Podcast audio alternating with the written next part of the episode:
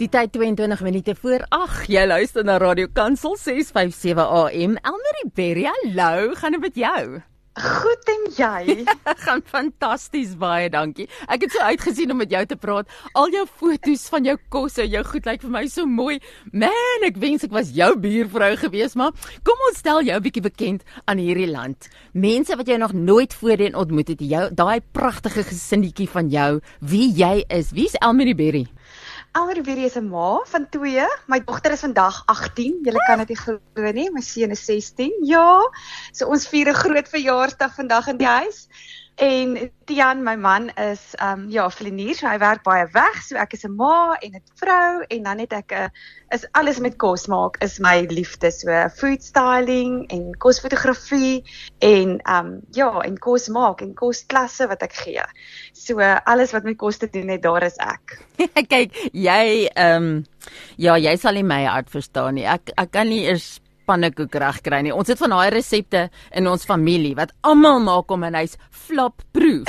Maar as ek hom maak, dan crunch hy so as hy om die draai gaan. Dit is jy verstaan nie. So ek het bitter baie respek vir jou tipe. O, jy het my nommer nou. ek het jou nommer, ek het jou nommer, suster. nou kom ons gaan halbietjie jou getuienis daar by die 100 rand. Want dit is vir my so so mooi gewees hoe die Here julle net Hy het net gesê, "Wat het jy in jou hand? Vertel my wat het gebeur." So ons het in Port Alfred gebly en um kinders was nog baie klein gewees en in daai tyd het ek um heeltyd die woord gekry van twee konings wat gesê Elisa het na die weduwee toe gegaan en hy het gesê wat het jy van waarde en sy het gesê al wat sy het is hierdie klein bietjie olie. Um en hy het gesê bring bring maak al die kruike bymekaar, bring dit na my toe. Hy het dit vol gemaak met olie en hy het gesê verkoop dit en betaal jou skuld af en leef van die res. So drie verskillende mense het uit oor 'n tydperk van 2 weke vir my hierdie woord gebring en die een spesifieke dag loop my man by die huis in en hy sê toe vir my hulle het nou net gehoor hulle salaris is meer as die helfte gesny. Um en daai tyd het ek nie gewerk nie want ek het twee klein Kylambion was soos 2, 3. Um ja, en toe ek net besef, okay, ons gaan nou 'n plan moet maak en ek het net daar in daai tyd is die enigste plek waar jy alleen kan wees is in die bad. So ek het toe gaan wat en ek het vir die Here gevra, Here, wat is my bietjie olie wat ek het om te gee? En dit was net soos in my hart het ek net gevoel ek kan kos maak. En ek het af onder toe gegaan en ek het vir Tian gevra want ek het geweet ons het letterlik as ek daar was nie 'n kredietkaart of 'n backup of 'n ma vir pa of enigiets wat ek kan bel om vir geldjies nie. So al wat ons gehad het was 'n R100.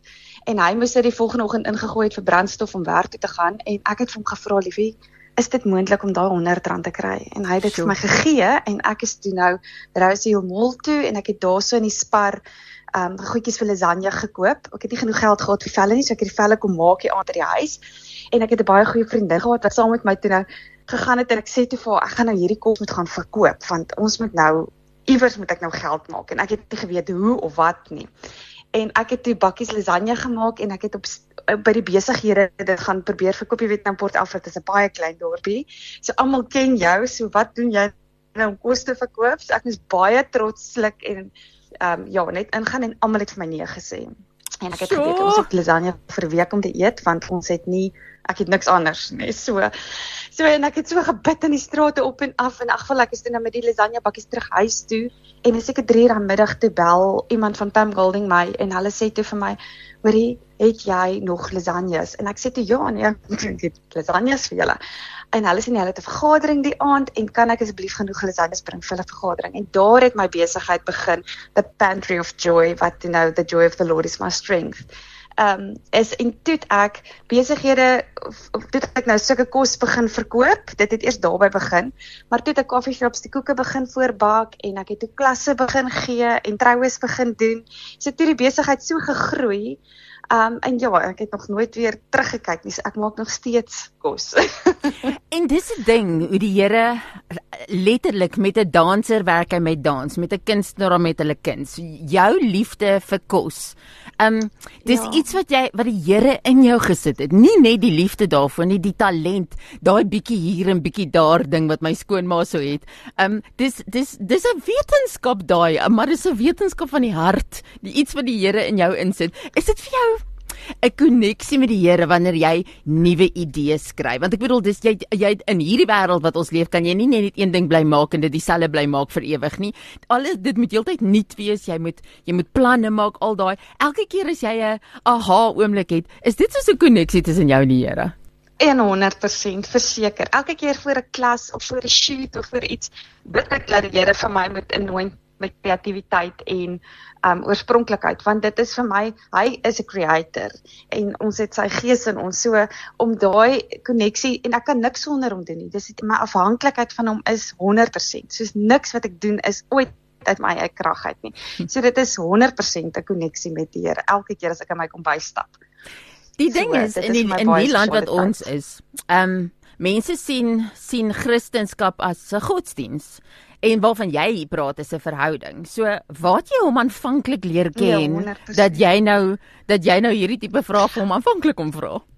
O, oh, weet jy, dit is ek is ek is in 'n huis groot geword. Ek sê vir uh, my man nou die dag, ek sê ek dink dis die grootste erfporsie wat my pa hulle ooit vir my kan gegee het is om in 'n Christelike huis groot te geword het wat hulle regtig 'n verhouding met die Here gehad het. En um maar ons het eh, weet in 'n tradisionele kerk groot geword. En ek het altyd vir my ma gesê, mamma, maar ek het nie 'n dag en 'n datum wat ek my hart vir die Here gegee het nie. En dan sê sy my skat, dit is oukei, okay, jy hoef nie dit te hê nie. Jy hmm. jy ken mos die Here en sit saam met my gebid om sy om hom in my hart te nooi van klein tyd af en wat kom, maar ek het net altyd daai dink ek het nog nie. En toe het ook in Port Alfred. Nou ek is Kayla was toe al gebore en ek is swanger met Bion gewees. En ek en 'n vriendin is kerk toe die aand en hulle het dit nog in 'n hotelsaal gedoen. En ek weet nie pastoor het daarvoor gestaan en hy het oor die open door gepraat en hy het gesê hier is die deur. Loop deur die deur en jou naam word ingeskryf. En dit is so half jy weet weer eens daai trots van almal ken jou en hulle weet wie jy is en nou hoe het jy nog jou hart vir die Here gegee weet dit dit is al hierdie stemmetjies wat in jou kop aangaan en daai geklop gevoel hier binne in jou het net harder en harder geword en ek het besef ek gee glad nie om wie my nou sien nie. En ek het opgestaan en daar met Bion en my magie het ek my hart vir die Here gegee. En van daai tyd af is dit net soos dit so 'n dat ek weet nie, so 'n persoonlike verhouding. Dis nie net ja, dis die woord wat jy lees, maar die woord word oopgebreek vir jou en dit word net en ja, Bybelstudies gedoen en ek was so honger en ek het begin ministry swat ook um online op daai stadium. So ja, ek is nou nog dit is wat 16 jaar later en ek is nog steeds on fire. so dit is vir my baie spesiaal. Die eerste ding wat ek nogal oplet, mense wat sê ek het 'n ontmoeting met Jesus gehad. Die feit dat ja, jou prioriteite, jou besluite, al daai word beïnvloed, maar dit is tog opmerklik dat mens skielik 'n liefde vir die woord het, hè? Verseker in die hongerte en die en die dit is soos dit voel vir my soos 'n persentjie wat nooit opraak nie want elke keer as jy in die woord iets lees of stil word of wat ook al dit is net jy iets wat nuut is. Dis heeltyd iets nuuts wat oopgebreek word vir jou wat 'n persent is.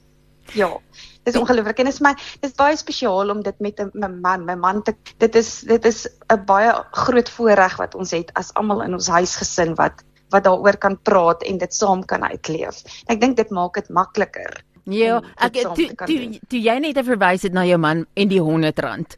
En spesifiek die ding dat hy hy moes dit gebruik vir sy kar, maar jy sê vir hom kan ek nie hierdie 100 rand kry. Ons wil iets probeer nie.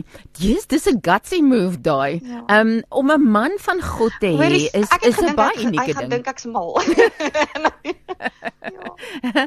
Vertel my wat 'n verskil maak dit in jou lewe om 'n man van God te hê, 'n man wat werklik hom volg weet jy wat, dit is jou verhouding. Ek het ek het vir Tiaan ontmoet. Staar dit 7 was, hy was matriek. So ek meen ons is nou al wat 29 jaar saam. En um 22 jaar getroud.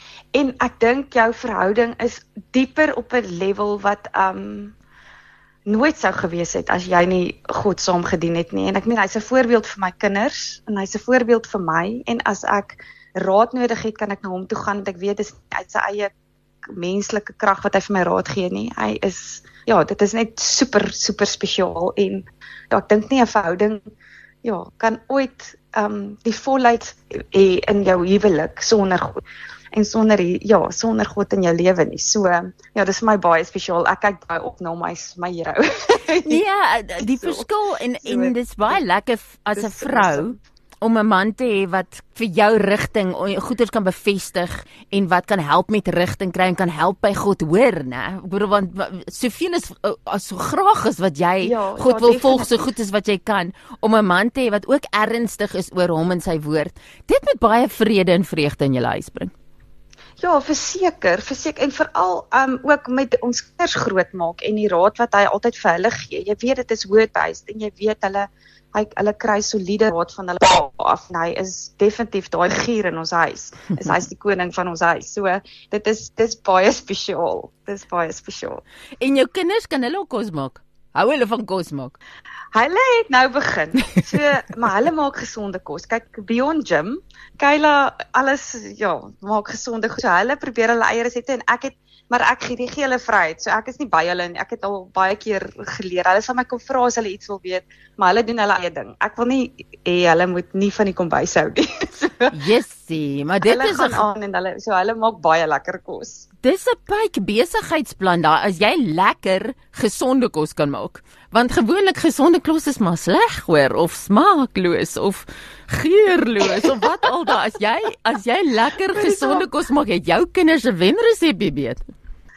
Nee, verseker, want my ouma was Libanees geweest en my ma is Afrikaans. So al die kosse wat ek doen is maar so 'n fusion tussen die twee um kulture en dit is en dit is gesonde kos. So hulle het baie van baie klein af geleer om al hierdie groentes en dis uh, speserye en goeders te gebruik. En dis my nou baie oulik hoe hulle dit in hulle kos uh, inkorporeer. So mense kan baie lekker eet al eet jy gesond. gesond eet is lekker eet. so waar jy nou is in die lewe, want nou het jy 'n besigheid Um en dit bly nog steeds stresvol, né? Wynand sê altyd business is not my business. Ons wil nie weet van die finansies nie. Ons wil net die lekker werk doen hierdie kant. Maar jy is 'n besigheidsvrou en dit bly stresvol, nie waar nie? Ja, wel as jy ouditeure jou bel is dit stresvol. die hele ander storie is vir my lekker. Uh, maar ek moes baie vinnig geleer het om daai deel ook ook um te verstaan. So ehm um, ja, so nee, ek ek geniet ek moet sê ek geniet nogals elke faset van die besigheid. Ehm um, en veral ook ehm um, die finansiële gedeelte daarvan is my baie lekker om dit te sien en te verstaan en so nee, dit is ag ek weet nie, ek ek het 'n baie besige besige jaar gehad, maar dit was nie vir my stresvol nie.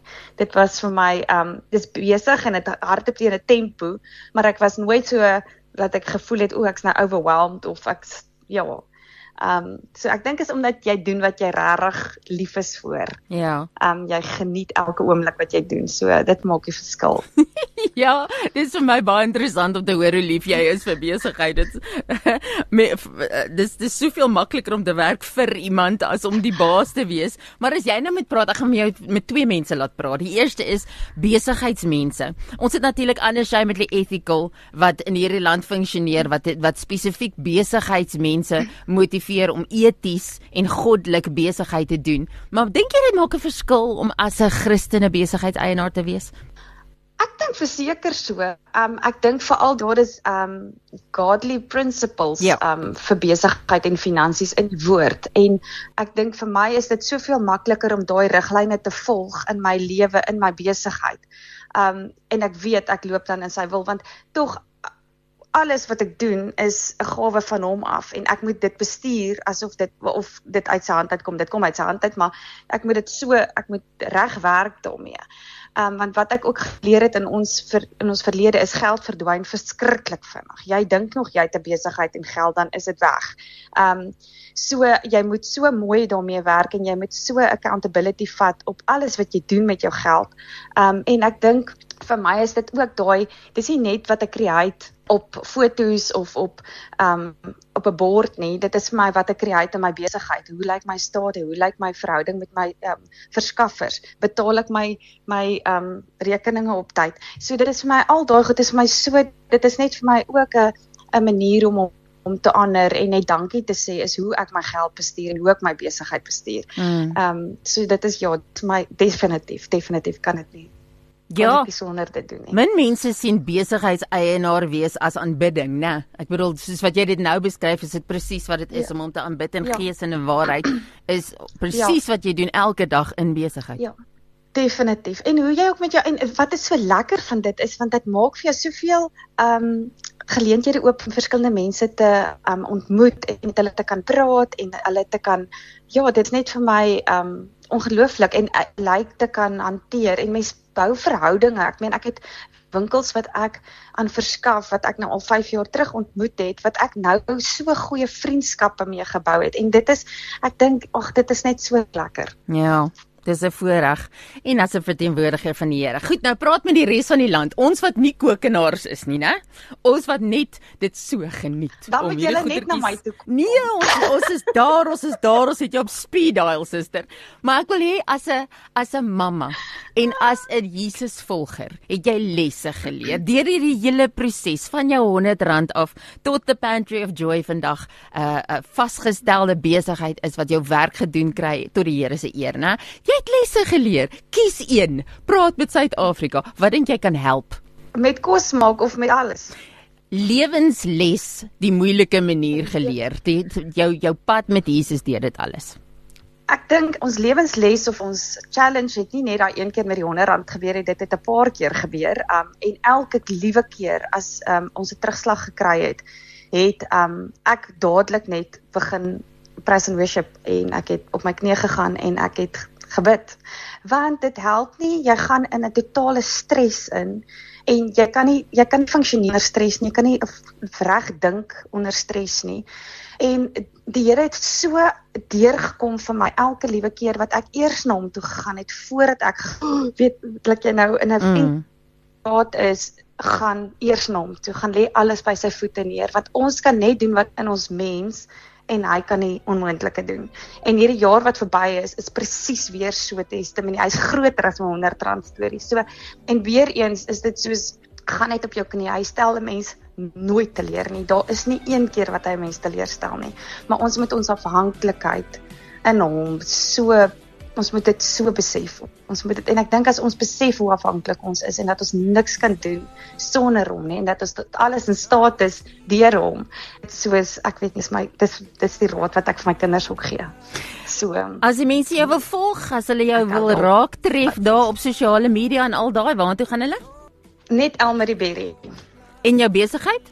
Elmarie Berry, ek het 'n webwerf is onder my eie naam So hulle kan Instagram Elmaryberry, hulle kan my webwerf elmaryberry.com.